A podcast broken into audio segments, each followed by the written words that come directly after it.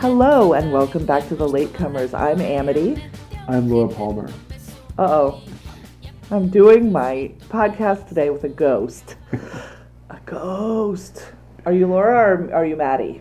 Uh, at this point, they're both ghosts. Oh, spoiler! That was just right off the bat. We're, just getting we're right into there, it. right? We are. We so are. I've already named this episode. I never name the episodes until I go to upload them, and today I am naming this episode "Running Downhill." Probably running downhill part one and part two because we're just gonna get to the end of this uh, Twin Peaks um, murder mystery situation. If it is the last thing I do, I am It might to the be. of This might be it. Um, This might be the, the It has been really good being your friend. the final podcast. We're just gonna bury ourselves after this in our yard. Okay, so what we did was we watched the last three episodes that we are going to partake in Twin Mhm. Peaks at this point in our lives. I think, unless you're sneaking episodes after I go to bed. Yes, that's that's my next plan, right? Um, and we watched uh, episode 13, The Orchid's Curse, uh, which aired October 27th, 1990. Episode 14, Demons, aired November 3rd, 1990. And episode 15, Lonely Souls, aired episode 10th, 1990. And we are going to do uh, just a running downhill uh, recap of the storylines we've been following thus far and get that Laura Palmer mystery wrapped. Uh, can you please read us the three, count them three, synopses? Would you like to discuss each episode after? uh, let's. Why don't you Just just, read all of them Downhill. and then, yep, downhill quickly. All right. The Orchid's Curse. Cooper and Truman stage a raid on One-Eyed Jacks. Leland's court hearing begins. Donna and Madeline plot to steal Laura's secret diary from Harold Smith. Ben gets a business proposition from the mysterious Mr. Tojamura. And Shelley and Bobby reignite their relationship even as the catatonic Leo lives under the same roof. Demons. Shelley and Bobby host a welcome home party for Leo. Cooper's boss, Gordon Cole, warns Cooper of threats from the Windom Earle. The Windom Earle. The Windom Earle. Josie strikes a deal with Ben. The one armed man reveals some information about Bob, and Leland returns to work. Lonely Souls. Ben is brought in for questioning after Audrey confronts him about One Eyed Jacks and passes the information to Cooper. Andy ponders the meaning of Harold Smith's suicide note. Financial pressures strain Shelley and Bobby's brief happiness. Pete learns Tojamura's plans. Ed's life continues to bewilder as amnesiac Nadine thinks herself a teenager. The log lady leads Cooper to the roadhouse and a devastating message, and Laura's killer is finally revealed. Maddie's given short shrift in that Yeah. particular synopsis, but we'll get into that. So, what we're going to do is rather than do each episode individually, we're going to check in and check out with each of our plot lines that we've been following thus far um, until we get to the Laura Palmer plot line, which ostensibly is what brought us all in, and that is how we will go out. So, I have this actually I had my notes uh, and where I put um, Shelly and Bobby and Leo first, but actually, I want to do the two shortest ones first, and that's um, Ed and Nadine and uh, Lucy and Andy. So, in, Ed and Nadine, uh, in episode 13, Nadine is released from the hospital. Nadine re meets James. She doesn't know who James is. She assumes that she goes to his school, uh, and she's now able to rip appliances apart barehanded. She rips the door of the refrigerator off of its hinges. In episode 14, she wants to know uh, where her parents are, and Ed's like, Oh, they're on vacation in Europe. And she's like, Well, let's pretend to be married. And then she wants him to stay over and uh, neck all night, apparently, was her plan. Yeah, which seems like a really interesting proposition. It's not going anywhere, but go ahead and do all the preliminaries for as long as you Well, like. Well, I mean, when you're 18, that's an option and an appealing one. Not so much when you're a grown ass man. Every teenage girl in Twin Peaks seems to be getting around. Well, Well, but Nadine wasn't super that produced- popular. We right. knew that. That's why she was constantly looking up to Norma. So poor Ed is left with this adolescent with superhuman strength, and that is where we leave him. And- He's not in the the Right. final episode that we watched at all. No, I, I want to interrupt, uh, not interrupt, but at this at this point, and we'll be looking at going further into the episodes. There seems to be a really, really bizarre comic strain to these episodes. There is, and and and it's contrasted with some of the most brutal violence that apparently Right. had been on television up to that point. exactly. Like and it still is fairly brutal. Yes. Um, Maddie, that whole scene Yes. just goes on, and you keep thinking, as that scene's going on, something's going to happen to intervene, and it doesn't. and it doesn't and and i've got some um, Right. trivia pertaining to that yeah no there is there are these really not just bizarre points of sort of surrealist humor but like pointedly bizarre like they stand up and scream i am bizarre well, the sort of weekend at Bernie's element. yes that yeah i yes Well, we'll get into that, but I mean, th- this was one of those things to where it's like you're just watching it. You, you feel like at this point you're watching a French comedy. Well, the tone shifts just- are so violent that it's Right. like being shot into orbit repeatedly, where you're just like, it's funny, it's horrifying, it's funny, it's like And next scene, we have someone Brutal. strangled to death. someone's In real time, someone then- is murdered, Right. someone has committed suicide. Like, I mean, it's all over the map. It's really jarring. David Lynch Yeah. directed at least number 15. Uh-huh. He he appears as as um, Cooper's boss. Now, there's an interesting point. Also, is and this sounds like a pun in itself. Tone deaf humor.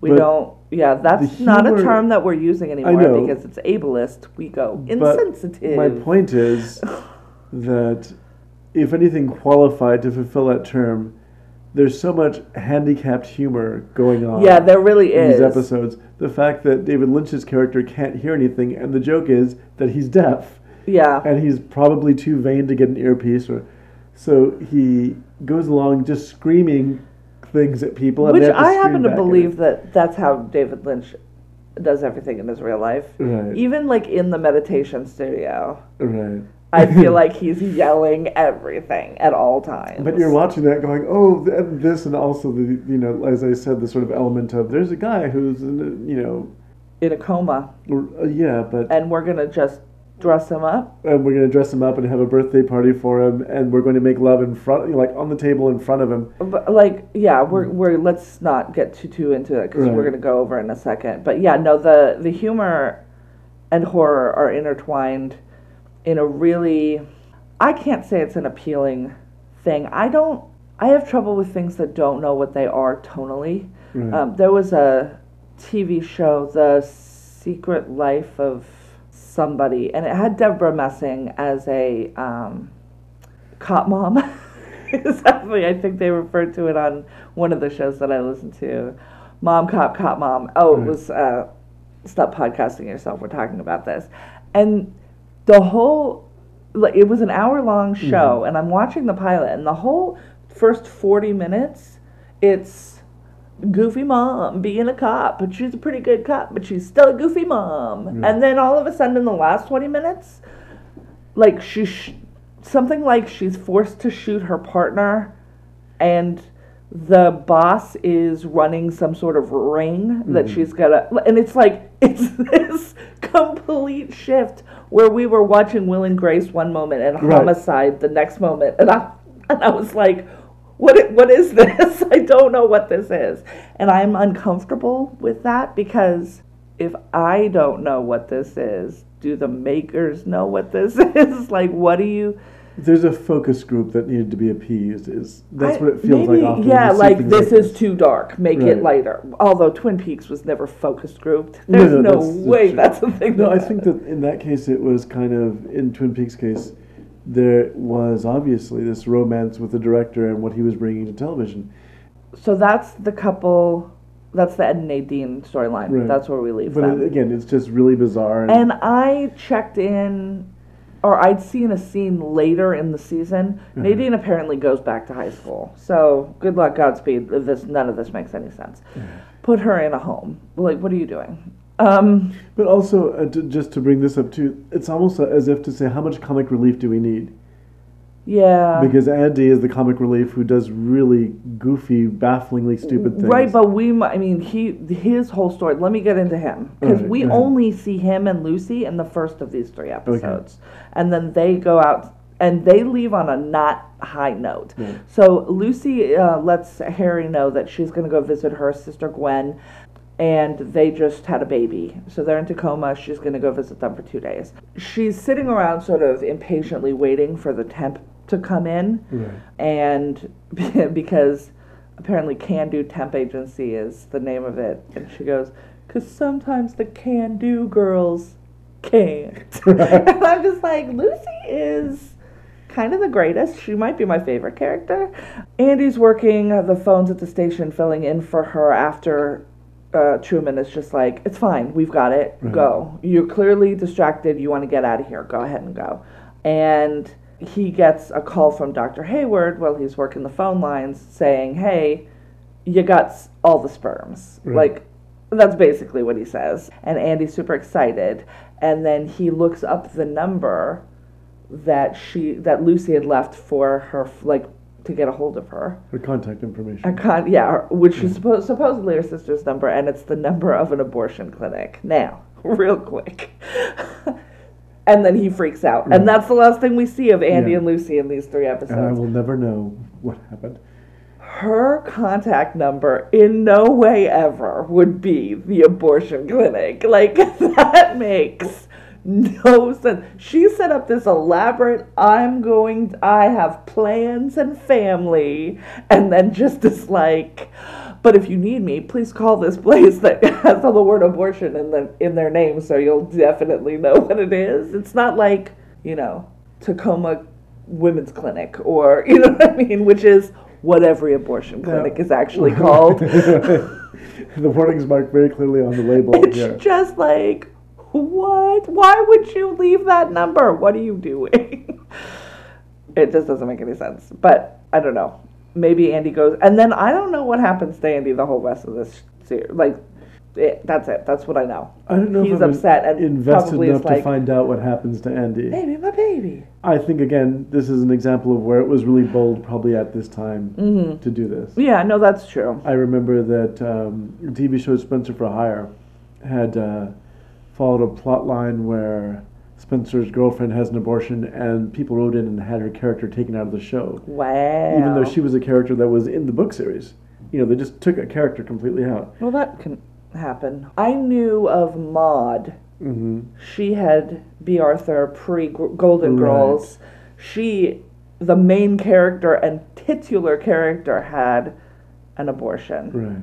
um, because she was an older woman, hmm like middle aged, Right. and she'd had her, her family. She was done having kids, and so that's how they portrayed it. But that was in the 70s, and it was Oh, it was. controversy. Well, even when uh, Murphy Brown, they were running a storyline where she gets pregnant. Yes, and has her baby on her own. And then Dan Quayle said she was like, what was wrong with society or something? like, First of all, it was really. also, hey, Dan Quayle, she's not real. It was a really kind of it was silly from the beginning. that This was obviously a ratings grab that she's going to have a baby, and it went so far as one of the characters in that she like Candice Bergen was aware of how ridiculous this was, so she turns to Robert Pastorelli, I think, who was playing her painter, Yes, Eldon. El- and says, uh, "Have you ever heard of a woman my age having a kid?" And she and he says, "Yes, once in the Bible."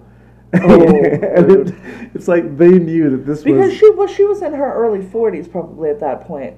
Late 30s, Late early 40s, 40s. I think. don't think it was that late. yeah Um, and now that's right. a feasibility. That's a, So, or it can be. But yeah, again, there was a question in that episode about is she going to get an abortion? Of course, that was never really a you know Yeah. an issue, but, But then- they did discuss it, which but then, as as a single m- woman, right, then she was right, exactly. uh, sort of put yeah. Because ladies, don't don't don't worry about having a baby because uh, it's going to make you the worst.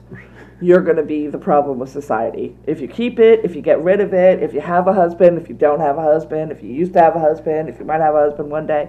Oh, wait, what if you have a wife? Oh, no, no babies then. That's it. It's the end of the human race. Y'all don't want us to have any kids? Uh, cool. I'm this is it? We're done. I'm gonna let you sta- I'm gonna stand back and let you say everything that I'm thinking, but you go ahead. It's just so because I I I shouldn't. It's strange. I, I have a dog in this fight, but as a man, I think I should back off from Yeah, women are representing themselves. And Yeah. No, I just not- well because it's it is a damned if you right, and then you don't do don't may Well- may not. what Why are you puzzles not me having a baby? is the Why have you not had a generation. baby? Right. Why is there no baby inside of you right now? Has the anybody generation ever that asked you complained that? the most during this particular time Yeah. about the destruction of the family? They came from an earlier generation where you had war widows who had kids that were being raised without dads anyway. Yeah. And there's lots of reasons why you don't have a father in a family. Yes. Because he walked out to buy a loaf of bread and never came back because the loaf of bread was in Iowa somewhere. Or, at his other fucking family's Right. house. or some, you know, there were lots of reasons why you wind up being a single parent. Well, And yeah, and also The, the notion that somehow a person making the decision to Yeah. do that was a bad idea, that somehow it's eating away at our moral fiber. It, no. it happens all the time, whether or not you make the decision. And no second parent Mhm. doesn't necessarily mean no second parent. Right. There are multitudes of uh, familial structures. There's um. Eldon was definitely taking Right. care of that baby. Like she's gonna be she's she's a successful woman who can afford a nanny. So let's Right. everybody get off her nuts. Like I just Lynne Reid Banks, who is most famous probably as an author for writing The Indian in the Cupboard. oh yeah, I like fantasy those books. stories. Well, first, the first ones. her first book was a really lovely. I have it, The L-shaped Room, and it was about an English girl who gets pregnant uh, from a really casual relationship she has in her late twenties, and she winds up moving into um, these low-rent apartments where no one will ask questions, and pretending that you know her husband uh, died. I think she pretends that she's a, he's she's a widow. And this book, it was written in the mid 60s, was very controversial because it was about a woman having a baby on her own. But Banks pushed it even further because her best friend is Jewish and her other friend is black, and the woman who lived in the basement who were. Hey, was this the shape of of water? No, although it was made into a film, and what's interesting about that is that when it was made into a film, instead of an English girl, it was an English production, and they chose a French girl because, you know, French girls are like that. And it was Leslie Caron. French girls are like that might be the grossest phrase. People would Ooh, accept Leslie Sorry, Caron. the entire country of France People- and all of the people who've come Right. there. They would accept Leslie Caron as a French girl who gets pregnant and stays pregnant out of spite, and would not accept apparently the English actors. Do. pregnant Very interesting. Nobody on this planet. No, Uh-huh. that's not true. I guarantee somebody has stayed pregnant out of spite, but not in the 1900s. Well, maybe that's not even true. Ugh, But yeah, it was that world? Leslie, and it's a great. We're not running downhill. What are we doing? Right. Well, I know, but I. This is giving context to all of you We younger tripped, we listeners, fell. right? So, Don't know how difficult it was to get this kind of thematic material on television. oh, the yes, okay, the abortion plot line. We don't know where it went. Right. Godspeed, Andy and Lucy. May you end up content. I don't know. I'm sure it'll be resolved. Meanwhile, at Shelley and Leo's house, a whole pile full of yuck is going on. Yes, absolutely. so in the first of these three episodes, the judge is like, "Are you really trying to tell me that this person is competent to stand trial?" And the the uh, DA is not even like he's he's not saying he's competent to stand trial. He's just saying the town needs a trial, which. I mean, good arguing, I guess. Um, the judge asks Cooper if he thinks that Leo did this, and he's like, no, he did some shit, Mhm. but he did not kill Laura Palmer. So the judge is like, well, he's not competent to stand trial, and he can be released to his family. Right. So then Squiggy comes in from the Vernon Shirley. We see a lot of Lenny. Michael McKean, he's in many, many things. We see less of Squiggy. Squiggy was ill, I believe. Oh, I, I don't know. he had a physical ailment that kept him out of working for a very long time. so he's there selling them. I think it's a Hoyer lift. It's a thing that will allow them to lift Leo um, from the wheelchair into the bed because Leo is bigger than anybody else. Well- he's probably about the size of Bobby and Shelley Put together. put together. Um, both of them are slight individuals, and Leo is not. So this machine is a piece of crap. It doesn't work real good because that's all that they could afford after the insurance money took out X, Y, And X, this is Y, and also Z. played for humor with the Yes. lift going berserk and running a guy into a wall. And Just like ramming him Right. into a wall. Presumably, this is the same thing that's going to happen to the comatose Right. dude. Um, and because they get tired of listening to him and just wander away, probably to have sex because yes, they're that's exactly gross. And then in the next episode, Bobby pushes Leo into the kitchen with a thing on his head, like a party hat on his head. Oh no, this isn't the party yet. He um, he's in with he he brings him into the meeting with the insurance agent, who's like.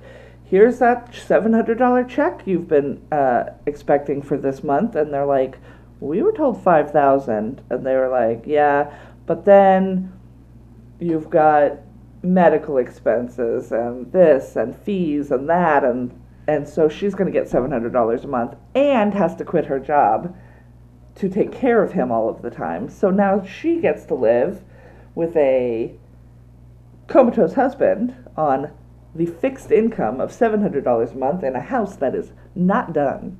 Because so, she can't work because he is demanding all of her free time. because she has he needs 24/7 care because he can't do anything. Well, he is. it- no he's not in a coma, No. but I guess you'd call it persistent vegetative state. He can sit up, You would his call it that. eyes are wouldn't know what the words opening are. and but he's not he can't interact, he can't feed Right. himself, he can't bathe himself, he can't go to the bathroom, he can't do any of these functions by himself. Um, and so then they um, have a party. They put a thing on Leo's head. They put a cake in front of him. His face, like he falls face first into the cake, cake, and Bobby picks his head up by pulling his ponytail, which is just like rude. They're both getting drunk, and then they decide, I guess, to fuck on the cake or something in front of him. It's real weird.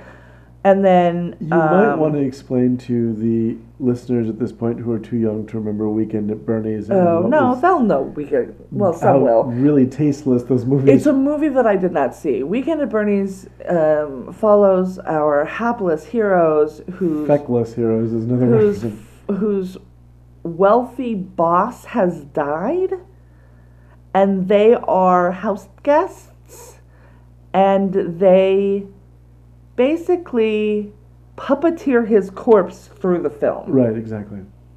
Not basically. That's what they do. Right. It's it's a slapstick comedy, don't you know, from Right. the eighties. I think it was Jonathan Silverman in it.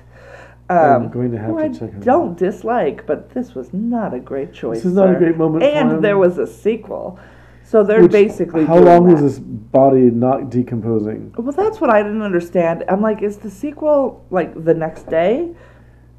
Is it a different body? I'm not even sure. Uh, but yeah, they're definitely weekend at Bernieing. Andrew McCarthy and Jonathan Silverman. What? What? I know my. And 80s Terry Kiser, who is actually a really good comic actor, is playing a corpse. And it had to do with in avoiding- sunglasses much of the Right. time because you know his eyes won't stay open. Ew, so upsetting. And it Um, involves a, a mob. There's a plot about a mob boss, and which is the reason why they're keeping him alive or pretending. Oh, is he's that alive, what it right? is? I thought it was just for. I don't know. I didn't.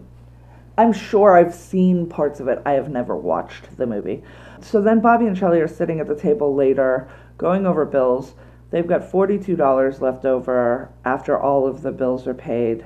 Shelley tells Bobby to take back this necklace that he bought her, which I'm sure was not that expensive, Right. anyways. And she says, you know, when am I ever going to feel glamorous, glamorous enough to wear it when I'm giving Leo a bath or feeding him his oatmeal? By the way, lots of dribbling food out of. Yes, it's- it's- and they're tr- like they're they're feeding him, and so he's like drooling food out the Right. side of his face because haha, that's hilarious. Uh, it's and then Bobby's like, well, can we sell his truck? It's not like he's going to be driving it anymore. And they're like, well, they say it's a crime scene, so it's been impounded, so they don't, they can't do that. And then Leo like yells, like screeches, the words "new shoes." Um, Now, in this, he does sound a great. You like the parrot that was murdered. He the- does, the parrot yeah. That was murdered Myna bird. Series. Myna bird. Uh, and then Bobby's like, "Oh, that must mean uh, go get the receipt for where he gets his shoes cleaned." I'm like, "Well, those aren't new shoes, but okay." And then Shelly goes and to the diner and quits, and Norma's like, "You can come back anytime." So she's just gonna run short staffed, I guess. She's not gonna hire somebody to fill out um, her thing, and then Bobby then we see Bobby coming back uh, into the house with Mike, the long distant Mike, and he has Leo's old boots and tries to get Leo to react to it somehow. And then he finds a tape hidden in the heel of the boot. Leo just keeps saying, New shoes, new shoes, new Right. shoes, new shoes, new shoes. And scene, and the story of Shelley and Bobby and Leo. So something's on that tape, and maybe they'll have money now. And maybe it was a reference to uh, Maybe your insurance fraud will pay off. In uh, Crime and Punishment, looking for his socks. Oh, maybe. Or maybe it wasn't, and maybe I'm just reaching to give wash the bad taste of those scenes out of my mouth, because it really wasn't. It it was just in bad taste. A lot of those last three episodes, a lot of the humor is in really bad taste. Yeah. But So yeah. I'm trying to decide. Let's do the Harold Donna piece. Okay. So episode 13 is basically two heists. The first heist is like Donna heist. and Maddie. I do love a heist. I love it when a plan comes together. Um, Donna and Maddie are going to break into Harold's house and steal Laura's diary because they've had such great luck with doing this in the past. So we should definitely do it again. the exact thing they should do. The other heist that's going on at the same time is Cooper and Truman breaking into rele- or um, One Eye Jacks. retrieve Right. to get Audrey out of One Eye Jacks. So let's go over the Harold Donna story. So Donna um, goes over to Harold's with some Meals on Wheels and says, you know, I will tell you stories from my life if you let me read Donna's notebook. And he's like, deal. Laura's notebook. Oh, Laura's notebook. Yes, I'm sorry. Laura's diary. Um, so I will give you salacious stories from my past for Laura's salacious stories So- from her past. Now, Mr. Orchid Collector here. Yes. Baby Sam Waterston. Um, when we're looking at uh, reviewing his character, hmm would you say that he's a pervert or not a pervert? That's a word that I don't really know. Enough. It's got such a terrible connotation that when I hear that, I assume pederast, and I don't think that that's the case. This dude is a person who wants pretty ladies' intimate details to be told to him, for sure. Do I think that makes him abnormal? I do not. I think that is probably a fairly standard desire for many people. They just don't have pretty girls going, let me tell you the story of my first kiss. It was basically at an orgy. Um, which is Donna's story. She tells him the story that she and uh, Now, is Laura. that story true? Um, I think so. I think I think it probably Well, is. hanging out with Laura, anything could happen to you. Yeah, Probably. they got picked up by three dudes, Mhm. went skinny dipping basically, and then uh, Laura was uh, involved with two of them. We don't Mhm. know how involved. It's not explicitly stated, but one of them comes out, swims out to Donna and kisses her, and that's her first kiss.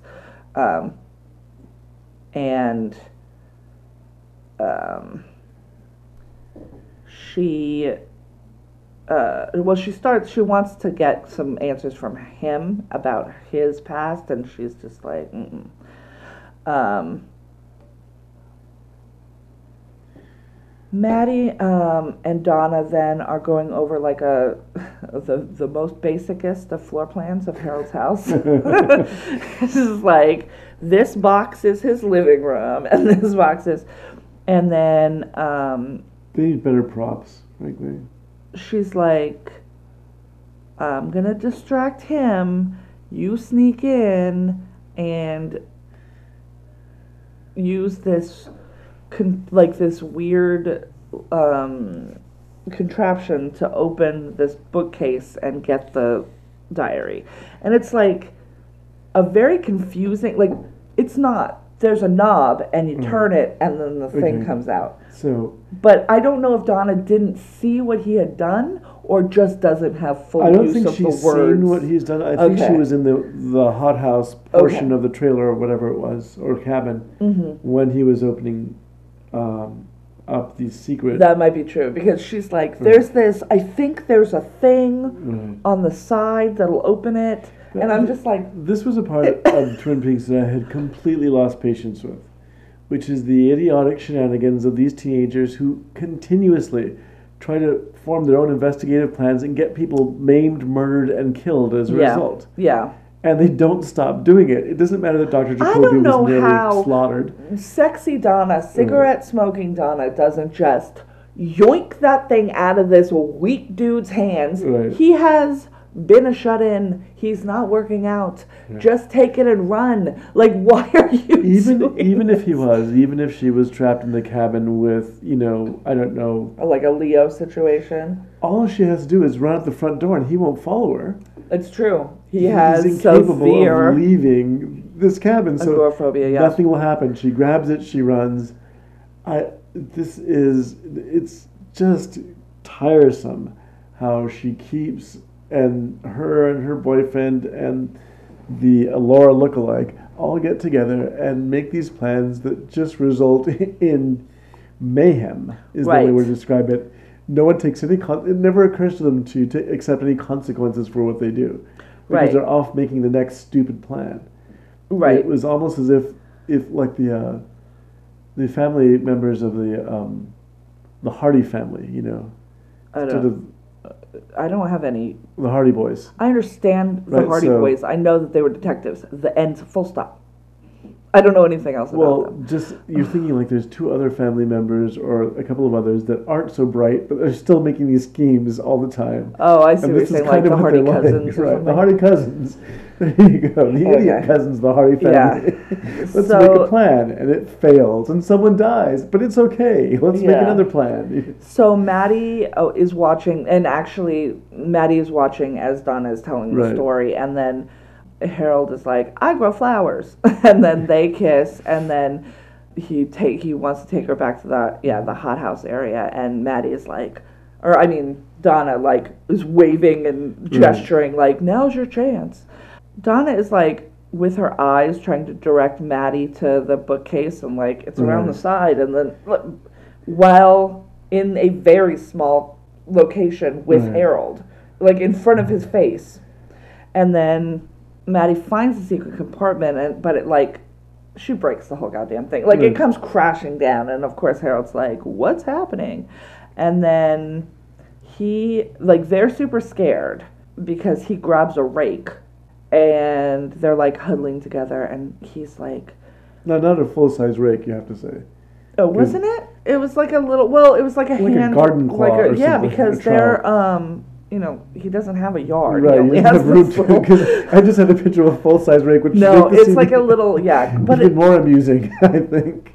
um, and then he's like, "What was this all about? Maybe I can help you." And then, are you looking for secrets? And then he like rakes her his own face, and then they're like huddled together, yell, screaming, and that's how we leave them at the end of episode thirteen. So, and so episode 14 picks hmm. up on that same scene. So he's bleeding from three cuts on his face. He, you know, it's like, I thought you were different. Donna, I thought you were different than all the others. I'm like, okay, how many ladies have been up in your house trying to steal a diary from you? Like, how often does this happen? you had a much larger library uh, before the series. and then, you know, you lie, you betray, and then you laugh about it. And Harold demands that Donna give him back the diary. He tries to snatch it from her as they're fighting over it. James comes in. James, ever the savior, James comes in and, like, scoops up the girls but leaves the diary behind. Good job. um, And so all of Donna's scheming was for nothing. They still have nothing. Repeat Um, and one then again. and and then Harold is just howling in agony inside of his own house. all house. of Donna's scheming was for nothing because that's basically all of their scheming ever That's is the for nothing. That's the subtitle to the show. Right. Twin Peaks, Donna's scheming is for nothing. And Maddy drives off, and then James is like, We should stick together because then their hearts will be safe forever. Because that's how it works. Relationship advice from Twin Peaks. And then Donna goes to the sheriff's house to tell them, look, he's got another diary. Yeah, like another secret hidden diary of Laura's. Yes, there's another one, and I know where it is. And then that's right when uh, Cooper's supervisor, David Lynch, comes right on in. And then Hawk goes to Harold's house and finds him hanging in his greenhouse. This is why it's hard to be amused by any part of this storyline or to be on their side about it. Yeah. No, because they killed another man. There's a, a couple of things that are wrong with it. For the f- the first of which is from the point of view of a viewer watching this, this story goes nowhere. You No. got really eh, you found her diary. That's basically what it amounts to. But other than that, it's nothing. It's, It's just this nothing. digression for no particular reason. It shows it makes the kids look stupid because they never learn their lesson. Oh, I will say the last piece of this Uh-huh. is, um, while they're investigating his house, Right. because it's a crime scene now, right? On his body, he left a suicide note saying in French, "I am a lonely soul," which is what the Right. grandson had said of his neighbor, the weird old lady that she delivered food to the 1st Uh-huh. time. That's what he said. So, mm, It just it, for whatever that's worth. Yeah, it's more the cryptic clues that you get from Twin Peaks that don't really lead anywhere in particular, or they kind of lead to other clues. They don't really lead to a solution. and this character was sort of. Let's introduce a character with um, some mental health issues, Right. Some perversity issues, for him to be basically an obstacle that they kill. Like, Right. that these teenagers are responsible for killing. Right. Great. Let's we're- do that. But Why? there's this string of assaulted people and now bodies behind them. These Yeah. dumb kids who can't get their act together. And so they're okay. I won't use the Hardy Boys, but maybe you can use this instead of the Hardy Boys suggestion, like the messed up version of the Scooby Gang. A bunch Yeah. of teenagers who go in and just ruin things Yeah. and leave it all a wreck behind them, and take no responsibility. It's like if we were not living in Twin Peaks, if we were liv- living in a big city, right? yeah. These people would be arrested. They would be Yeah, charged probably with things. something. something, but just know. the fact that they go roaming around causing trouble. uh, Why don't they just form a gang and buy? you I mean, know- that's basically what they are. right. That is what they are. They're like the lamest gang in the Warriors, you know. They're, they cause psychic trouble rather than physically beating up strangers to the neighborhood. But yeah, I, I, I had had at this point. I'm glad to see the last of them. Yeah. Um, I like the performers. I obviously, but I think they're talented. Yeah, Lara Flynn Boyle is great. But this was just uh, these guys. Yeah. I could Stop. not take it anymore. You guys are teenagers. How about just go back to doing teenager stuff? Right. Just Uh, go to solving school. crimes is not what you do. Take a math test. Go to prom. What are you doing? You don't need to. Yes. Go stop to prom like Nadine. crime. Just stop. Everybody stop. Do act your age. Speaking Right. of which, Audrey is up next. oh, there we go. So Audrey is still strung out at One Eye Jacks, but Cooper knows she's at One Eye Jacks because he finally, finally in episode 13 finds her note that says, I'm at One Eye Jacks, come get me. um, because he was doing extra yoga, yoga, and that day he was going to start. Oh, yeah, he's doing 15 extra minutes of yoga to get over the shooting that his body Right. just went uh, underwent because that's what's going to help. That's what's going to solve everything. 15 more minutes of yoga every morning and you two can get over a gunshot in 2 days. Mind you, I will. We learn when David Lynch's character comes into the, the story hmm that he's only been there for 12 days Yeah. at this massive. Which is that's precisely Right. right. If this is episode 13, Right. he's been there for 12 But days. this whole wacko Mm-hmm. storyline and all the digressions and all the diversions and all the action has happened in a 12 day period. That's the other thing. This so episode 13 Right. opens Cooper talking to Diane, talking about a dream he had where he was eating a flavorless marshmallow because he was eating one of those earplugs that he had sent, been sent. That's how we're opening. And then he's like, "I'm gonna do some yoga," and then he gets up on his hand, like on his head, his handstand, headstand. This is why I don't do yoga. It's confusing. And then he sees the note. Oh, what is this? Oh, it's the note that says, Now, no one has cleaned this I've room. gone to the I've gone north. Jack may have the answer. And he's like, No one has cleaned this hotel room. Like room service, no one's discovered this note. Nope. Okay. I bet he says, please don't come in here. It's none of your concern. Well, he's an FBI agent. Maybe he wants his privacy. And then at the same time, Ben Horne is meeting with this Tojamura, this wigged, bespectacled, clearly a person in some sort of costume in his office, and say who who's basically saying, "I don't give a fuck what you've got going on with Iceland. You made a deal with me. Give me my money." Ben. Oh, and he gives Ben a check for five million With dollars. a, a, an accent that sounds like Pat Morita doing an accent. It's really- it's very. Yeah. And then then Truman's coming down the hallway and is like being followed by Bobby, which uh, that never goes anywhere. And then Cooper follows playing with a duck call, which I only recognize because I had a very brief period where I was watching Duck Dynasty. It's in the past. And All of those people have less hair than Tojamura. and then Hank warns Ben that Cooper's on his way, and then yoinks right out of there, just out the side door. Don't mind me, I'm going over here. And then Jean Renault, hi Michael Parks, comes, calls, and says, You ready to play? Ben says, Let me talk to my daughter. Jean says, Eat a dick. No, he says, No, you can't. And then they set up the, the situation. Hank is to trail Cooper and make sure Cooper and the money get to Jean Mm. Renault, and then he's supposed to grab Audrey and get out of there because the assumption is Jean is going to kill Cooper. He won't be there to bring Audrey back, so Mm. we need a third party.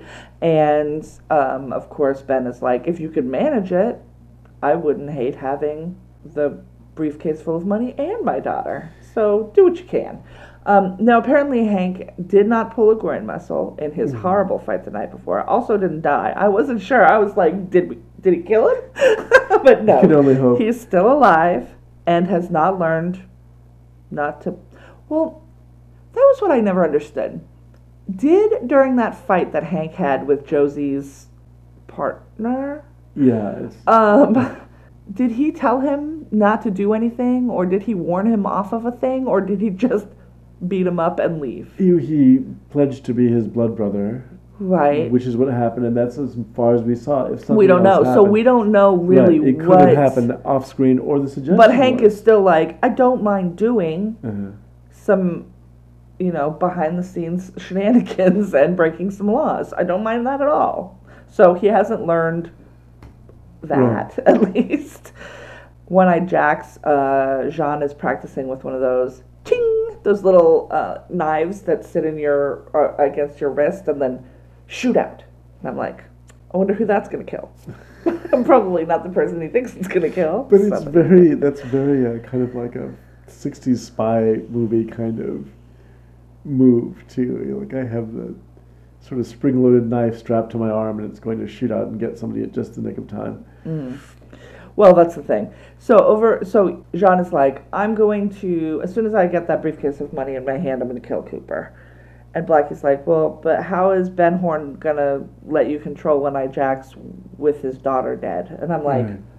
but he didn't say he was gonna kill her. I mean, I guess he may have. She, I don't know. Are we just assuming that now? Jean assures her it'll all work out. It will, just a different way than you think.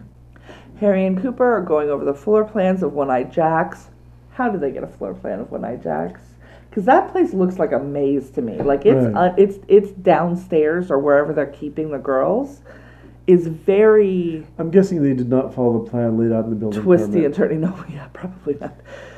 Then they are creeping towards the rear entrance of One Eye Jack's. Uh, there's a guard outside, and an owl stares at Cooper and hoots. Cooper's like, it's a sign. Of course it is. Well, Cooper's beginning to increasingly over these three episodes recognize the signs that were left for him in the stories by the giant and Right. Well, he's there's some. I'm gonna presume some confirmation bias. So they're creeping. They're creeping. Harry takes this guard out. Um, they go inside. They're like looking around, trying not to be seen and searching for whatever room Audrey's being held at because you might have blueprints, but at no point was there an X. Audrey is here. Harry sees the back of Jean and Blackie, Blackie in one of the rooms and notices the surveillance tape is paused on the television on an image of Cooper the night he was at the casino. So he's like, oh shit, this dude knows who I am, knows what I look like, right? He continues through the hallways. He finds Nancy, who's uh, Jean's girlfriend, and forces her to take him to Audrey, who's tied up and drugged still. She pulls a knife, but he sees uh, what's coming and knocks her out. And he no, that, he punches a lady, and it was- was not as bad as Nicolas Cage punching ladies, specifically Julia Stiles in the Wicker Man reboot. you know, that was uh, Leelee Sobieski. oh, Leelee Sobieski. Yes, sorry, Julia. yes, I kid you not, karate kicks her in the stomach. it's like, it's like really, that's really going overboard. He carries Audrey out, and meanwhile, Jean is kissing Blackie. You're married or with his her sister. That's gross. But then, and the knife goes into her, and she's dead. As he does this, he sees Harry watching him through a window and fires a gun at him. And then Cooper and Audrey are reunited outside, but they're confronted by a bodyguard with a gun who tells them to drop their guns. As, as they do, Hawk appears, throwing a knife into the bodyguard's back. Yup. He's really doing that Indian thing. yeah, as Did you, watching that, hey, going, you guys, we have an Indian deputy. you know what we can have him do? I, I kind anything. of, I was expecting a tomahawk. That would have been a little bit too much, maybe, but that's the way they were playing it. They were playing a very Last of the Mohicans kind Well, of. Well, and then his his line is a good thing you guys can't keep a secret. right. And I'm just like, this is because you're all met at the fucking roadhouse at 9:30, and everybody knows your damn business. There's a, a real flavor of like That's what our fucking call sign off should be of this show. Meet you at the roadhouse, 9:30. we are up to some mischief. this has a real flavor of like a boy's adventure story that you you know get out of a scouting magazine and suddenly the Indian shows up behind them and throws a knife just in the nick of Yeah. time to rescue them. And then they flee through the woods. Right. And then Hank is like, row and calls Ben and is like, so. But before he can finish his, I done fucked up and everything is screwed. Right. Uh, he gets knifed in the neck by Jean. And so he's Right. no more. This body count is really. I know. Uh, but it's in Canada, so it doesn't count, I guess. and uh, and the ID that's in his pocket, because Hank is a klepto du jour, says that he's a prosecutor. He still has the dude's from the diner's ID in his pocket. And then, so that's the that's everything that happens with this storyline in the first episode. So that's the heist episode where Mm-hmm. the, the bulk of it happens. So they end up taking her to the bookhouse to detox.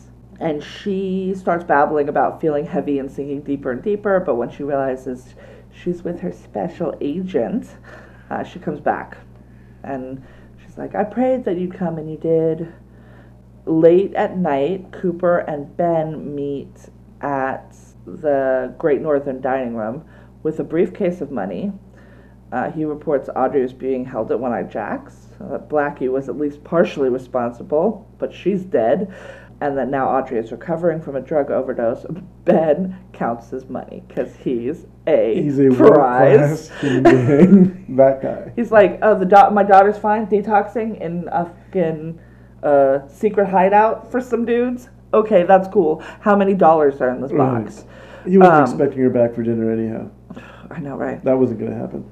Ben hugs and thanks Cooper, and it's real gross and, and insincere. Um, and then Ben later in the episode visits Audrey, and she's like, "Yeah, we're gonna talk about Right. some shit when I'm not super strung out. Fast forward to episode 15 when she is no longer super strung out. She goes and she's like, Look, I know about Blackie, I know about Emory, I know about Ronette, I know about Laura. Did you know about Laura? Did you know? He's like, she says, "Did you fuck her? Eh, did you Well, sleep with her?" And he said, "I loved her." And I was just like, "No, you didn't. No, Mm. no, that's not what love is." Everyone in this, there's a, a fetishization of teenage girls Ooh, yeah, there is. in this show that Well, and younger. Yeah, We'll get there. it's just weird. Yeah. So Audrey's like, I know all about all of your shit and how you basically sold these women, Mhm. these girls, into prostitution. And then she goes to Cooper and is like, I'm gonna fucking testify against my dad Yeah. because he's behind all of it. And Cooper says, Don't tell anybody. As that's happening, we find out that Mike, and this is a weird piece that we haven't really gotten to. So I'm actually going to hold it. They end up locking up Ben for a reason that we'll get to right. in a second. Okay, so that's the end of Audrey's story. Right. She's basically flipped on her dad. Somebody needed to. Presumably, she still has a mom, and she's got a brother who's special. Now, the mom we did see Yeah. briefly during the trial for Yeah. Leland, right? So she's still around. She's around. She's not one of the she's- characters who just disappears out of the storyline for no But I have a reason. feeling that this is a woman who's not fully present in her daughter's life. Look Right. at how her daughter interacts with men. Mhm. There was no maternal Right. hun. You don't have to do There's no that. you don't guidance, have there's to. no Yeah, yeah. She doesn't have Example.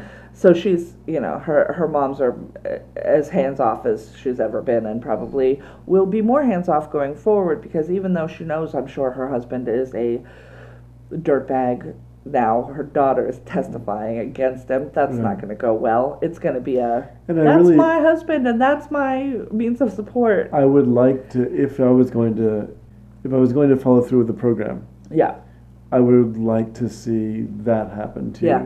Trial scenes. and Yeah. coming forward and becoming something other than the runner-up for the town tart. right. Um, Yeah. She's got to get the fuck out of Twin Peaks. That's what she needs to do. She needs to. She's 18 now. Mhm. Get your GED at the very least. Diploma if it's Right. coming up. You should be a senior. You should be wrapping this shit up in four months. Because we're still in February or March or whatever. Right. Yeah. Get your shit. Take some money. Get on a bus. Go. Go live in Seattle. She'll be really popular anywhere else. Just go. Just yeah. Get out of Twin Peaks because this place is fucking gonna kill you. It's poison. Nothing is good that's there for you. Like you don't need. Well, the legacy of her father too. It's like he won't be able mm-hmm. to. She won't be able to get anywhere in this town where he's mixing constantly with the criminal element, and there's so many criminal elements in Twin Peaks, Right. Right. which makes you wonder why Cooper is so fond of it because it seems to be the exact opposite of. Well, the, he's by the enamored end of the it, I, he's enamored of this small town Right. idyllic, idyllic life. That's not what's here. no, it's not. It's not really It's there. cultists and you know the demon in the woods. but. I actually think that he likes that stuff too. or, or either that, or he's really. I guess his focus is on trying to save it from. Yeah, make it that thing. Right. Ma- make it be what it appears to be. It's almost as if he believes that it's he's restoring it Yeah, back to some or he of can restore it. Right. The, the intentions of the people are good, that the town itself is good, but that there's some sort of evil that it can't fight on its own because it simply doesn't have the tools to do it. So, Yeah. Again, that sounds like a summation, so maybe. All right, one more storyline to close out before we do the big one. Uh-huh. Um, and that is the Josie and Ben and the Martells and the people at the mill. Okay. The that whole thing. And the first thing that we see in this storyline is actually in episode 14, the second episode we watched. There's no time for this in the two heists. Right. And we see Josie crying and zipping up her dress. Well, Jonathan, hmm who has been introduced multitudes of ways and is the person that Hank had the fight with, Right. is getting dressed himself. So The- I don't know if that's a post rape scene. Uh, yeah, I don't know what that's supposed to represent. It's not good, whatever it is. It's not good. She's it's upset, also- but we don't know. Here's one of the few genuine criminals because so many of these guys are amateurs and bumbling Oh yeah, around. no, this dude And- is right. mafia. This dude is This guy's an expert. He, Yeah. You know, he uh, the way he so per, uh, like expertly disposed of you know our chorus line kicker, and the way that he sort of insinuated he's controlling everything there Yeah. on some level. But we just don't know the extent to, to which he is controlling everything there. Yeah.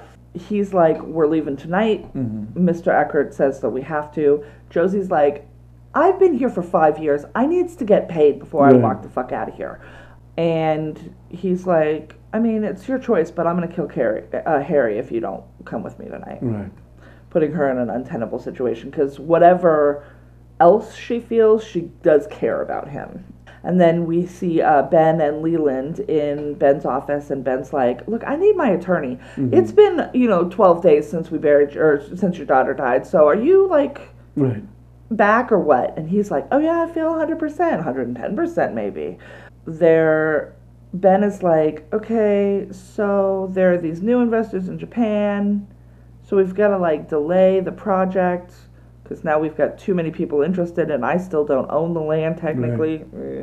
And Leland like lists like four different non-legal ways to make this happen, and Ben is like, "Hope Hank doesn't take that uh, death threat seriously, because I need my Leland, and we're working real good." Because that was never clear as to whether he meant you need to kill this motherfucker or not. Then Ben and Josie have a meeting, and he's like, "Look, I, I'm not. I don't have the money. I can't do it right now. X, Y, and Z hasn't come through." And she's like, "I'm not leaving. We had, we had a, an agreement. I'm not leaving. I'm not leaving. I'm not leaving." Ben's like, "Well, I, I have a whole file about how you caused your, or you're, you're behind your husband's death." And she's like, "If anything unfortunate were to happen to me." Uh, there's a key to my safety deposit box in another city full of evidence against you. They'll bury us side by side. Give me my money.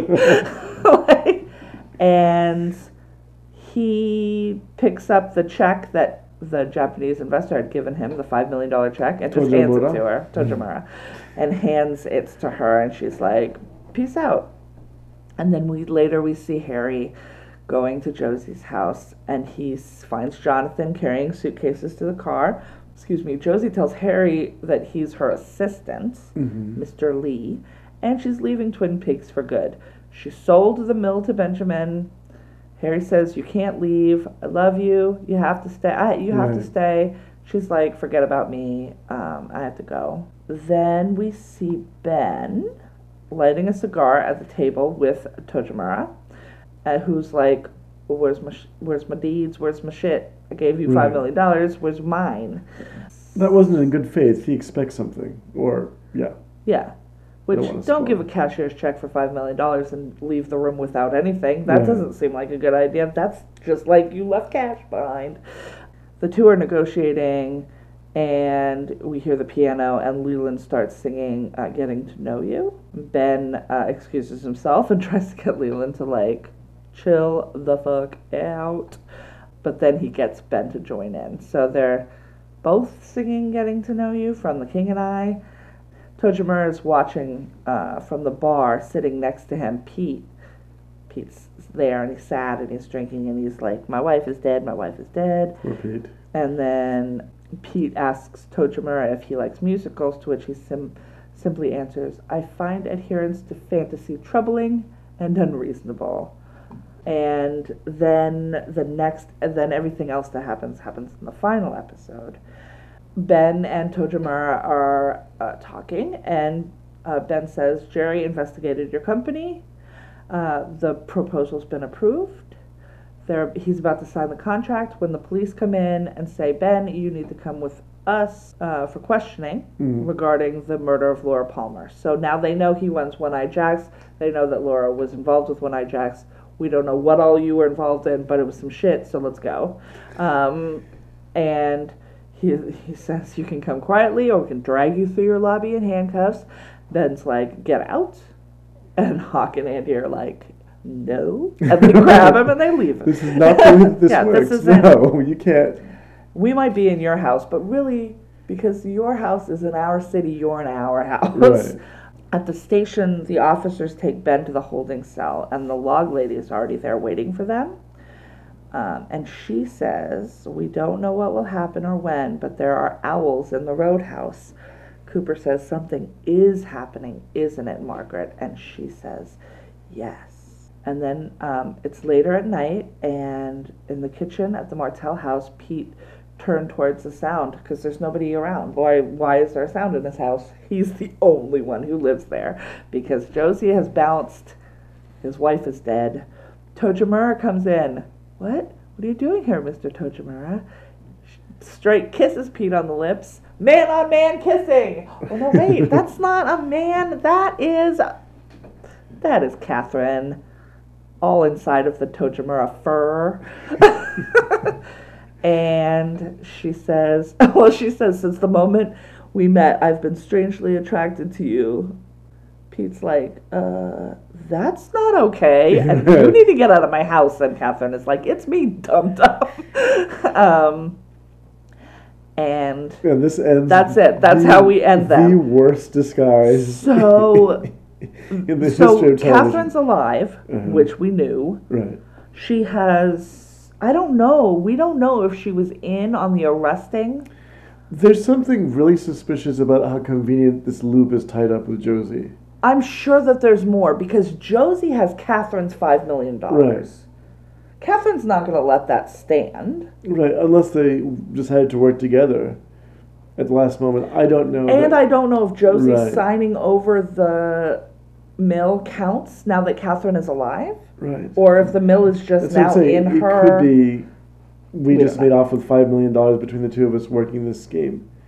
But yeah, the Tojamura character that that I I, I kind of saw it coming. Well, I knew it was a person, and I knew probably the scene before, like the scene in the bar. Right, where she's flirting with She's basically flirting with him. Um, and you and they were showing the face a little bit more clearly, Right. where you could see where prosthetics were Mhm. applied, not very Well. skillfully.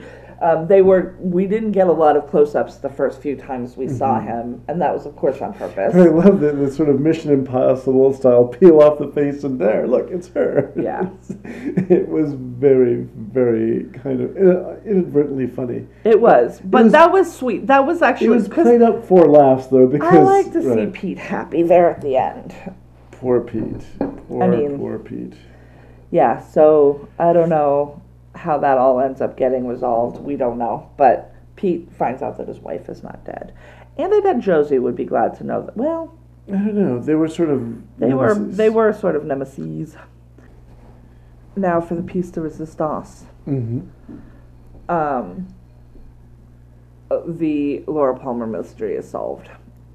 And it's a doozy. The crime isn't solved. The mystery is solved. Well, yes, that is correct. Nobody is uh, arrested at the end of We're this. not going to leave this where somebody is, you know, we find out. I my understanding though is it's wrapped up like three in the next three episodes. Okay.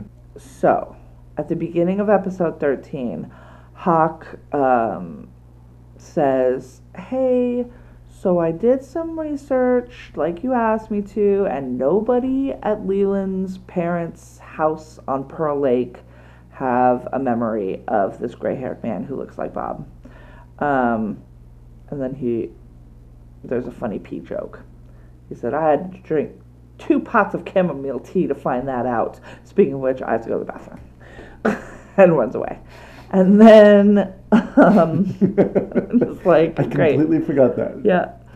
Um, then we're in the courtroom, the makeshift courtroom, which I think is uh, like the banquet hall at the Great Northern. I think they're in the hotel. Um, and oh no, it's oh my mistake. It's in the Roadhouse because of course it is, but it's at nine Everything's in the thirty a.m. Right. If you want to go to court, meet at 9:30 a.m. If you want to do something that's going to end you up in court, want to make meet at 9:30 plans Is p.m. the nine thirty shift. Um, PM. p.m. p.m. p.m. p.m. p.m. So he, the district attorney says, "Don't give this dude bail," and everybody else is like, "He's a respected member of the community, and he was only going to kill the person who killed his daughter, which he totally already did."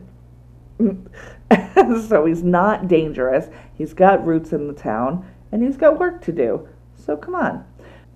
And the judge says, I've known Leland for however many years, 20 years. And he's like, yeah, he can be released on his own recognizance. I'm like, this man has been 16 types of crazy in the last week. Right. You should definitely let him out. Again, 12 days. Yes, 12 days since his daughter was murdered. And then Hawk uh, reports that no one's seen the one armed man at his hotel in two days.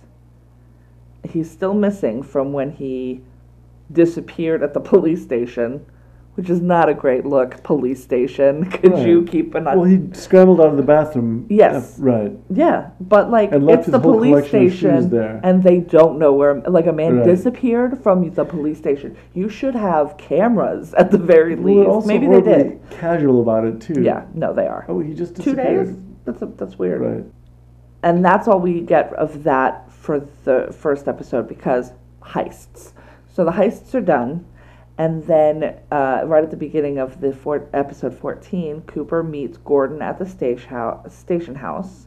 Gordon's like, Albert says you're over your head. And he delivers an anonymous letter that was delivered to Cooper's home address, which is from Cooper's former partner, Windom Earle, which I believe is going to set up a mystery for the second half of the season. Right. But guess what, Twin Peaks? I don't care about Windom Earle.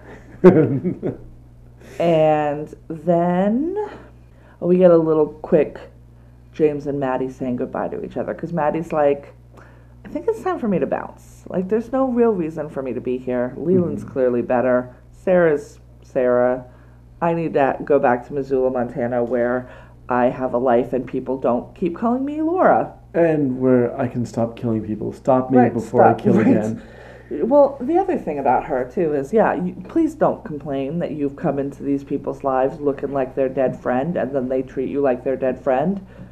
Get out of these people's lives. Right. this is on you as much as it's on them now. But I really feel that the disaster, um, and particularly later, the disaster of the orchid. Um, yeah, heavily lies on her shoulders Right. for going along with. It wasn't her plan, but stop going along well, with yes, these dum dums. maybe she is the most reasonable character of the Scooby Gang. There, you know, I'm the person who's like, I've had enough. One man was beaten unconscious, another man's dead. Yeah, I, I really shouldn't be here any longer. I'm not going to solve this mystery. I'm not a professional detective. it's time to go. I have no ability to stop this from happening.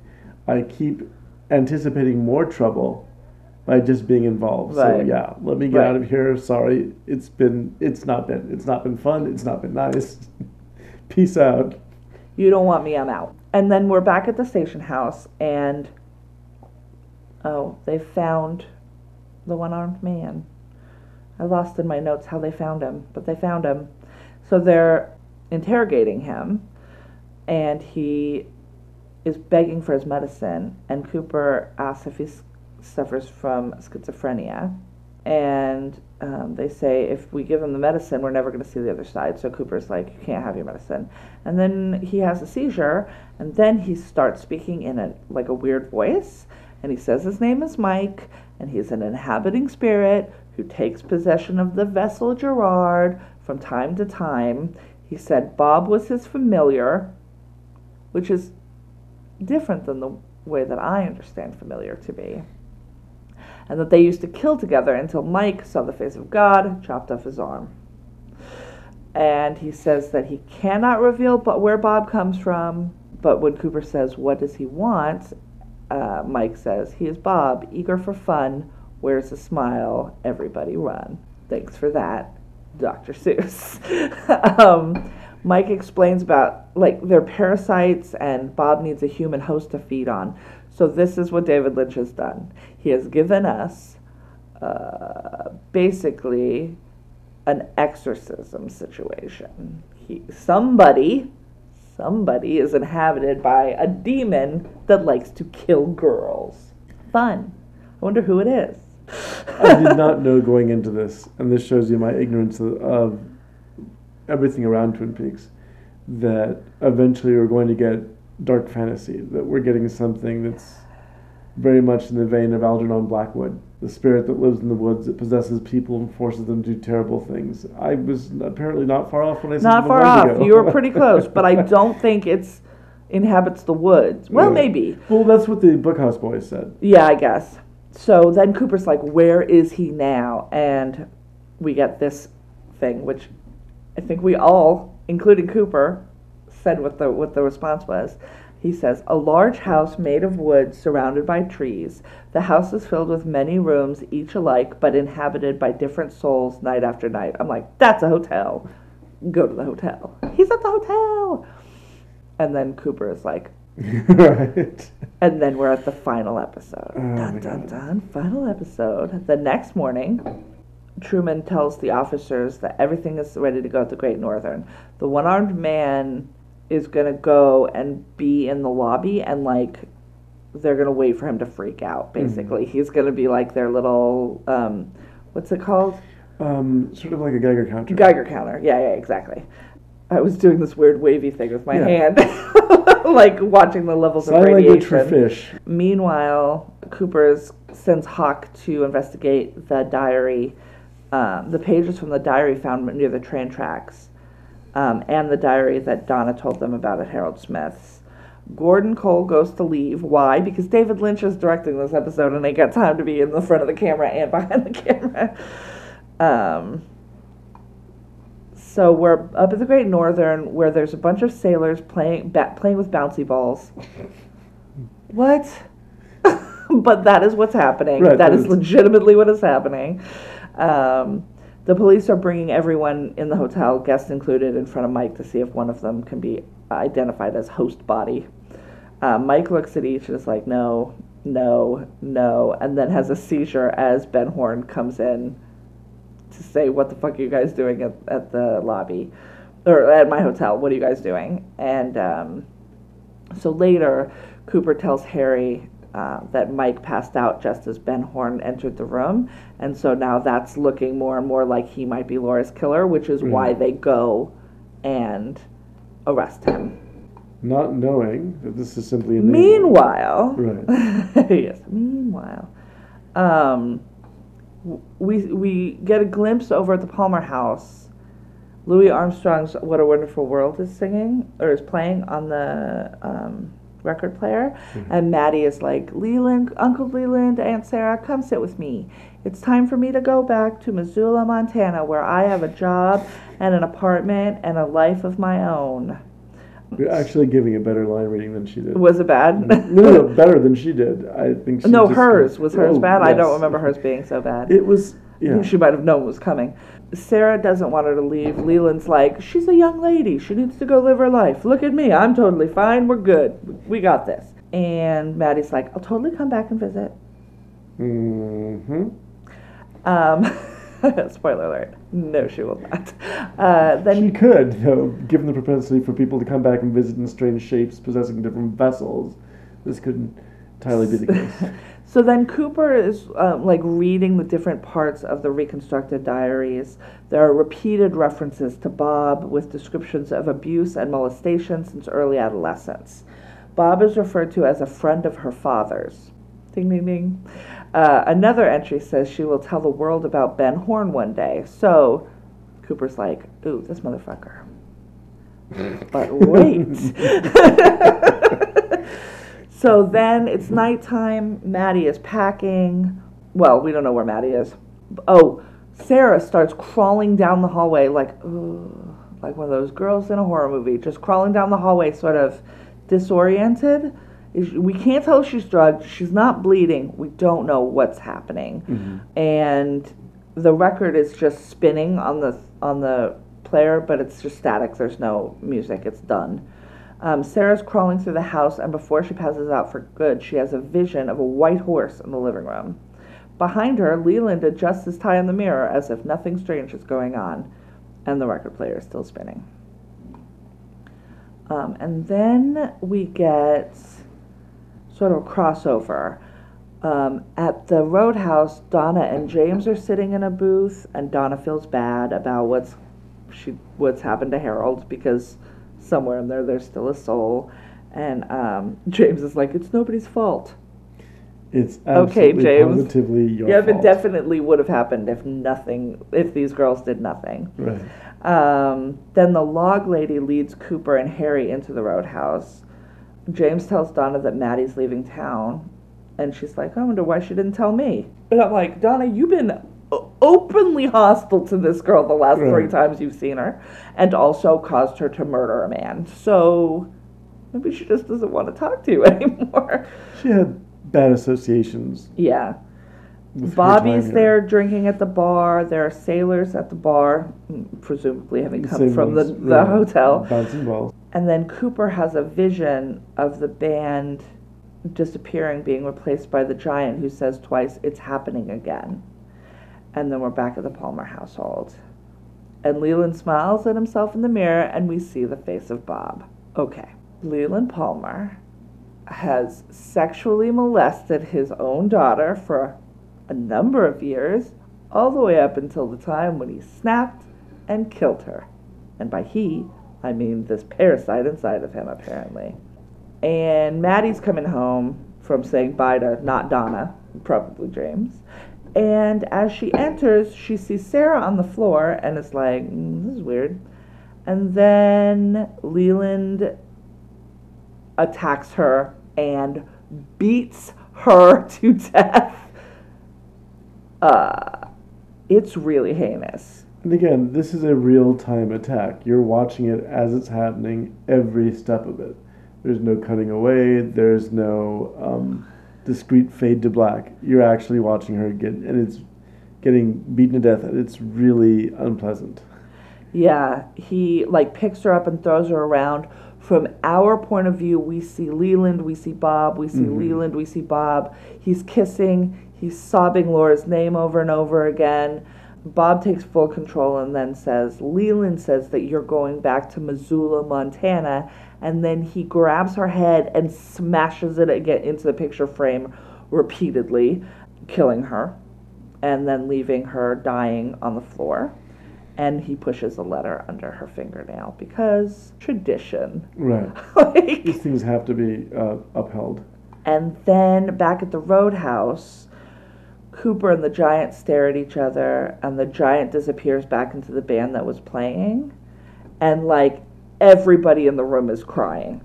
Like Donna starts crying, James is holding her, Bobby's crying, Cooper's looking around like something's going like something's going on. Um, and then uh, his face fades into the red curtains, and we uh, are done with that We're done with the mystery episode. killed Laura Palmer. So that's some dark shit. Um, uh, just a little bit of trivia on that final that murder scene, the Mhm. Maddy's murder scene, was filmed with three different people, so the secret of who really killed her wouldn't leak. Mm. So um, odd, it, we saw it being filmed with two people: the actor Ray Wise, who plays um, Leland, and Mhm. Frank Silva, who plays Bob. Who does great work, by the way. And they also filmed one with Richard Beymer, hmm uh, who plays uh, Benjamin Horne. Apparently, there have been various attempts to find it for DVD or Blu-ray releases, um, and but the footage of Ben Horne killing Maddy is gone. Like nobody can find it. I bet David Lynch has it. Under his pillow, probably. yeah. So, and it's incredibly brutal. Uh, legend has it that ABC didn't see a full cut of the episode until shortly before it aired. It doesn't surprise me. giving them no time to edit it. Um, furious uh, at him for delivering such a violent episode, which they were sure would bring about the FCC, um, Twin Peaks was basically canceled at that moment. Really? Yeah. The next two episodes, after the next two episodes, the sh- show was constantly preempted and then moved around the schedule, killing whatever momentum it had. And it turns out, and this is why I can't with David Lynch, this is like the ultimate fuck you. David Lynch never wanted to reveal who Laura's killer was. Then, motherfucker, why did you make that the premise of your show? Um, he wanted to play it out even longer, but the network was like, uh, "No, did you see the ratings after Right. when we didn't tell people who it were? We lost a quarter of the people who were watching." After the next two episodes, the whole storyline is more or less fully resolved, and Lynch and Frost are gone from the series for several episodes. hmm So I'm the voice is the any narrative voice is gonna like really suffer from that. Um, So then, this uh, what you're reading is that the program, because of his inability to uh, work with the confines and the restrictions of the network. My guess is that he was already going to step back Right. because I don't think that they're. Uh, and clearly, they have a tight turnaround. I don't see him giving the, the commitment of time and him able to put in the full qualities that he Well, I think to. once they made him do what he didn't want to do for the Mhm. entirety of the show, if he really didn't want to ever give the reveal who it was, he Mhm. may have yeah just been like, well, here's who it is. Now bye. Like I Mhm. don't give a fuck what happens to the show, which is also why he didn't care that they were then pulling the plug on the other episodes. I guess.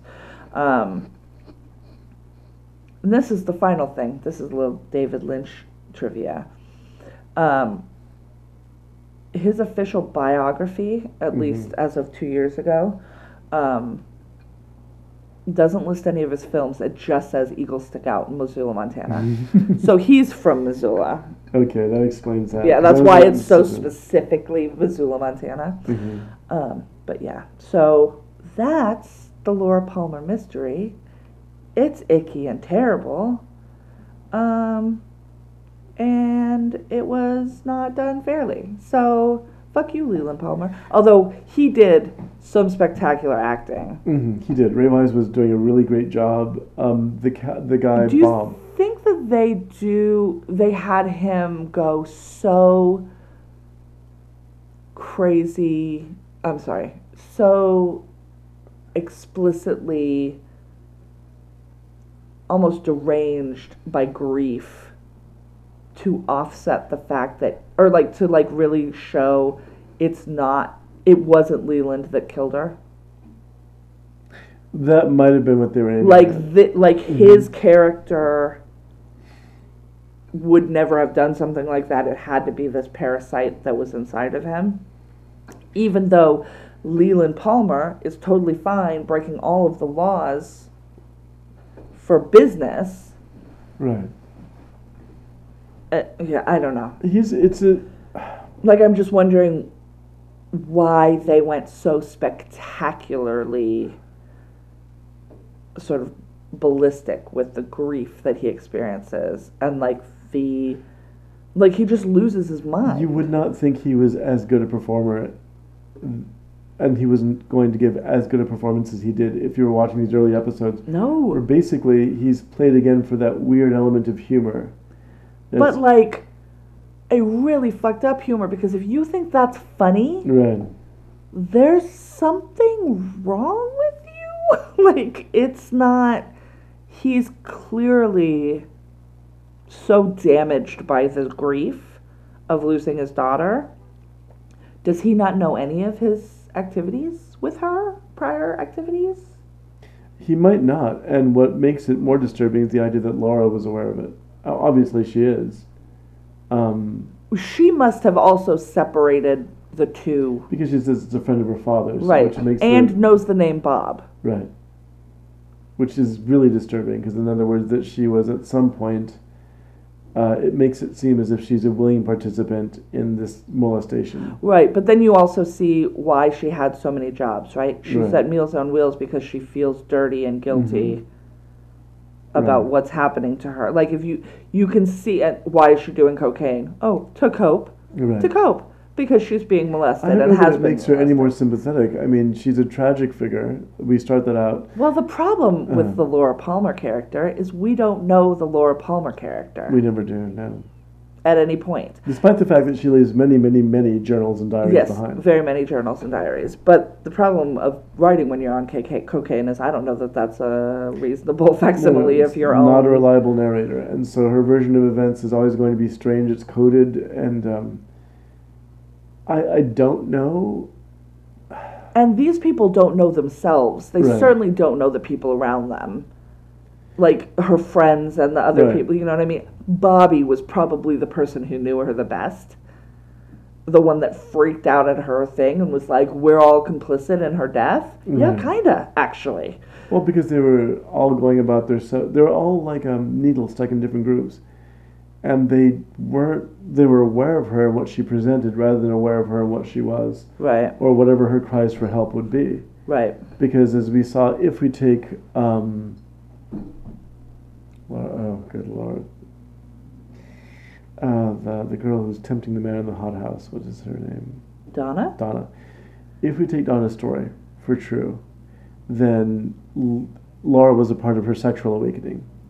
Yes. Now, whether or not she saw Laura as anything more than that, um, we don't know because she goes on about what a great friend she was, but she still doesn't know about all these other things that are happening. Right. And she doesn't understand. And she like, needs complete strangers like this Look- pederast who lives in a cabin by himself and can't step outside. He's connecting her to her supposed. I don't think best he's friend. a pederast. He likes having teenage girls. in These are girls. I, but this is why I don't like labels. that particular label. Right. These are post-pubescent Right. women, for all intents and purposes. Okay, so then we don't know that he had people presenting as children, and that is what a Young pedophile women. is. no pederast. No, exactly. Young woman. So we're saying then young women will agree to that then. Yes, absolutely. Inappropriately young too. Yes. Right. So But not children. young woman and this bizarre relation. But this is how she relates to her supposed best friend, talking to this person who um, was keeping Laura's diary. It's like, well, how good a friend were you if you didn't know that all this was going on? Right. Well, also, you have the same. You are from the same town as this Mhm. girl. This didn't girl didn't move in from another town. Right. You're the same age as this girl. Right. You've had similar experiences to this girl growing up, and she is light years beyond you hmm in her sexual maturation when she's having this Right. uh, experience with the three boys and and things like that. And you never think to go, hmm, I wonder why that is.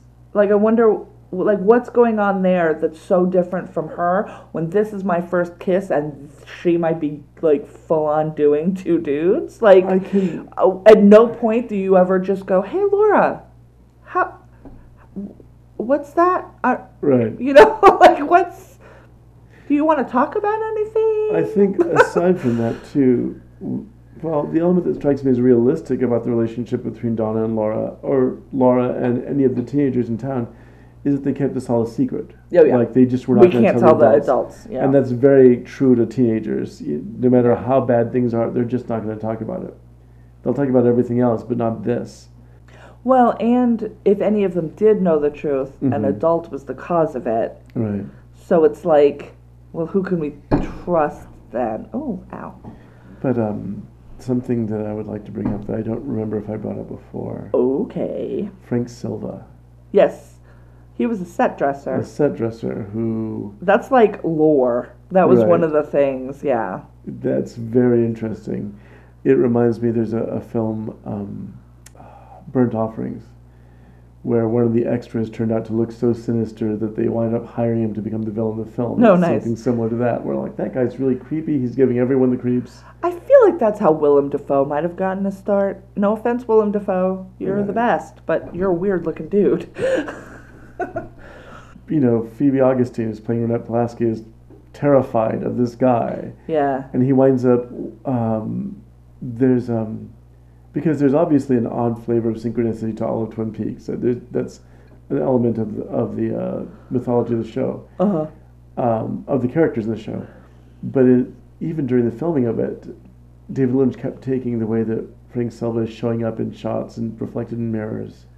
Well, that was the, where it started. Right. Was a- he was caught while they were filming? He was caught sort of in the thing, and he was like hunched down, and all they these and things suggest a he sign was like, him. "This is what." Yeah, he has to play this character. Right. Um, and then, but it, yeah, it's the same as that weird long thing with the stools. Right. that was not scripted. It was just they couldn't figure out the story. Or I would love to know if what we pointed out in the first episode when we were talking about it uh, was true, which is the exploding journal that um, that uh, I don't recall. Kyle MacLachlan opens up the journal and oh yeah, where he just like Basically just destroys it. demolishes yeah, like, it. I'm going. I think that was improvised too because I don't think that you could fake. He probably yeah, because those things are so cheap and so. yeah. I think he probably was just like, oh, what if I just mess with it and it just was like yoink. right. And so, I mean, part of it flies off into the camera. And I think that was another moment where they just thought, we're going to keep this in here because it works. yeah. And work around it, which is actually pretty good. I, I appreciate that. But um, but anyhow, yeah, yeah. This Yeah. So we've was- co- we've come to the end of the road, and uh, nobody's happy. mhm. Everybody's miserable. Well, no, Pete's happy, and Catherine's happy. Catherine is such a character, though. I, how happy can you be with her? you yeah. know? Yeah. No, I don't know. Sarah's gonna need to relocate. Such a body. I mean, they're gonna really have to change that sign. I, so that sign the, in the in the opening credits, you see a population sign, and I made a terrible joke the first episode that they're gonna have to make it around because it's like two hundred and something Right. something two hundred and one. I'm like, well, now they're gonna have to be two hundred, but they're gonna have to drop it down like Right. seven or eight notches. like a And- lot of people straight up died in the last I twelve days. liked the kind of. To be honest, I like this sort of adventure element of the the caper to rescue. Um, I kind of liked the stuff, the one-eyed Jack stuff. Right. That that part of it I liked because there's a you've been seeing these characters, you know, the cop and the FBI agent and the and his Indian tracker sheriff. But Love you, Hawk. The thing is that you never see them actually doing any police work or and here they're doing Well, they something- can't. They cannot. They don't have any warrants. Yeah, but they're They doing something any- genuinely heroic and Yeah. adventurous. They're actually, and then again, Hawk actually gets to be an engine, you Yeah. know, throwing around knives and rescuing Straight people. up knife that dude. Yeah. no, yeah. So that was I, I liked those parts, um, but But yeah. overall, what was your problem with it? I th- well, it's the it's one hundred. Well, it's the tonal shifts Mhm. where I'm like, I'm sorry, I can't find this funny because it's horrific, Mhm. or I don't know why you want me to laugh when the next scene it's gonna be this horrible violence. Right. Um, so the tonal shifts are problematic for me, and the just the not playing fair. Oh, it's a it's a thing that doesn't exist in regular mythology. I've made Mm. it up. It's like a weird parasite. All right, Demon but so thing. overall, when you're looking at hmm Twin Peaks, is that what got you the most? Was the not playing fair? And because we discussed that from the very beginning. I think ultimately my my need for um, a story and David Lynch's um, Vision. yeah, his visions and his um, narrative style don't mesh. If you're going to tell me a mystery story, hmm tell me what the mystery is, tell me what the pieces are that are going to be solving the mystery, and then solve the mystery. But he wants to tell you what the mystery is, and then do whatever the fuck he wants for the next two to 24 hours of your life. I'll tell you what I feel, and it reminds me of in some ways. I've complained about American Horror Story, Mm-hmm. where I feel that the creators of this program don't understand horror at all. They understand the tropes of horror. They understand the Yes. spooky houses and the bloody, you know, throat slittings and all the other things that make up a horror story. But when it comes to the kind of metaphors that got, they don't seem to understand it. They, they they have a lot of. Subtext is not Right, Ryan. Murphy's strength, I would um, say. But especially when it comes to the horror genre, they're really enamored of the tropes of it, but not sort of the substance of it. And I think that um, with David Lynch, I can say the same thing about mysteries. He's enamored of the tropes of mystery stories. You know, but doesn't really give a fuck about the actual Yes, mystery. and again, yeah. it goes back to what I talked about Giallo. You know, the Italian kind of mysteries where it's all about how stylish the actual crimes are, not about who solves the crime or, or yeah, but here's the cool crime. thing. Hannibal can make some stylish ass Mhm. crimes and also solve them. Right, like, but I don't. I maybe it's because I love a mystery Mhm. and I want to solve it. I want my brain is constantly going. Is it? Could it be? Is it this over there? And then, but David Lynch introduces a situation of fucking guess all you want because you are never, ever, ever going to figure it out because I am never going to tell you that I've made up a totally new thing uh, that is a secret from you. so Well, it's um.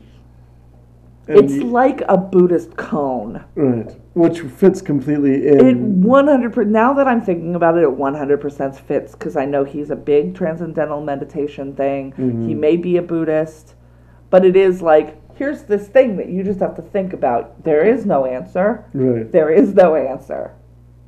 Think about it.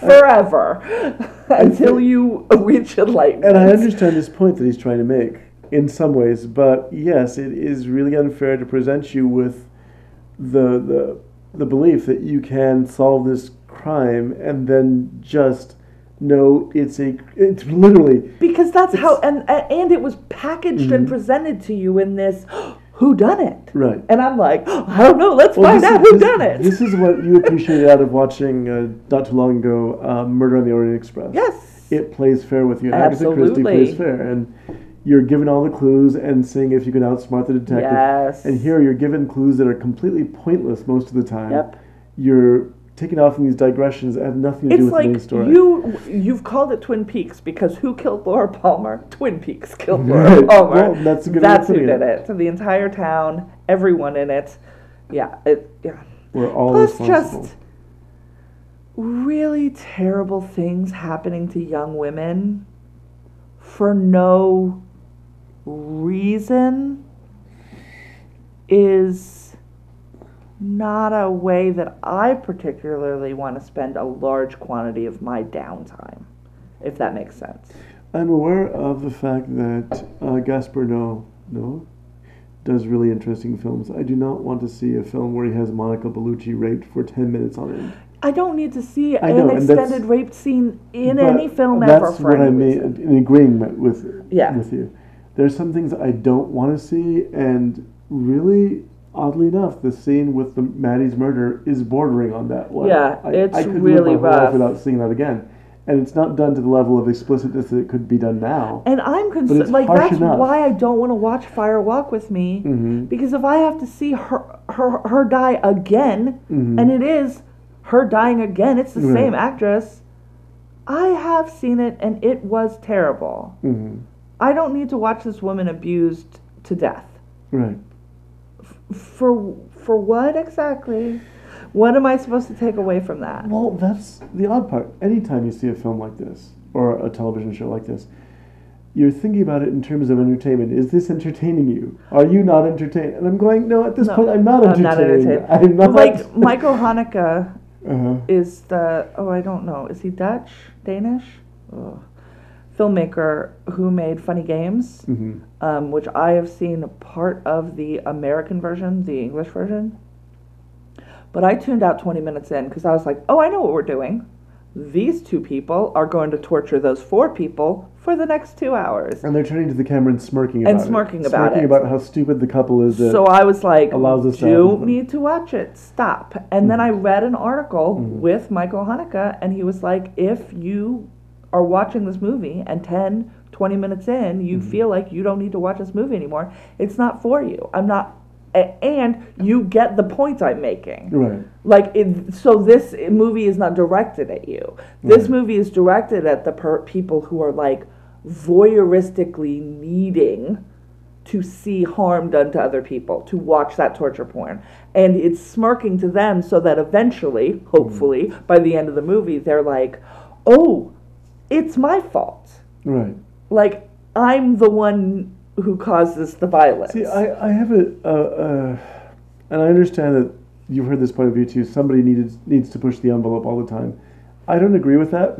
Maybe well, nobody. yeah. Because I think that sometimes it's an excuse to indulge in things. Oh, for sure. And when you're watching the work of some directors, it just uh, okay. This and there are certain movies that I'm never, ever, Right. ever, ever, ever, ever going to watch. and I'm I'm glad that I can get the advance warning and somebody can tell me, look, this is what. But I is also about. do feel like make that movie.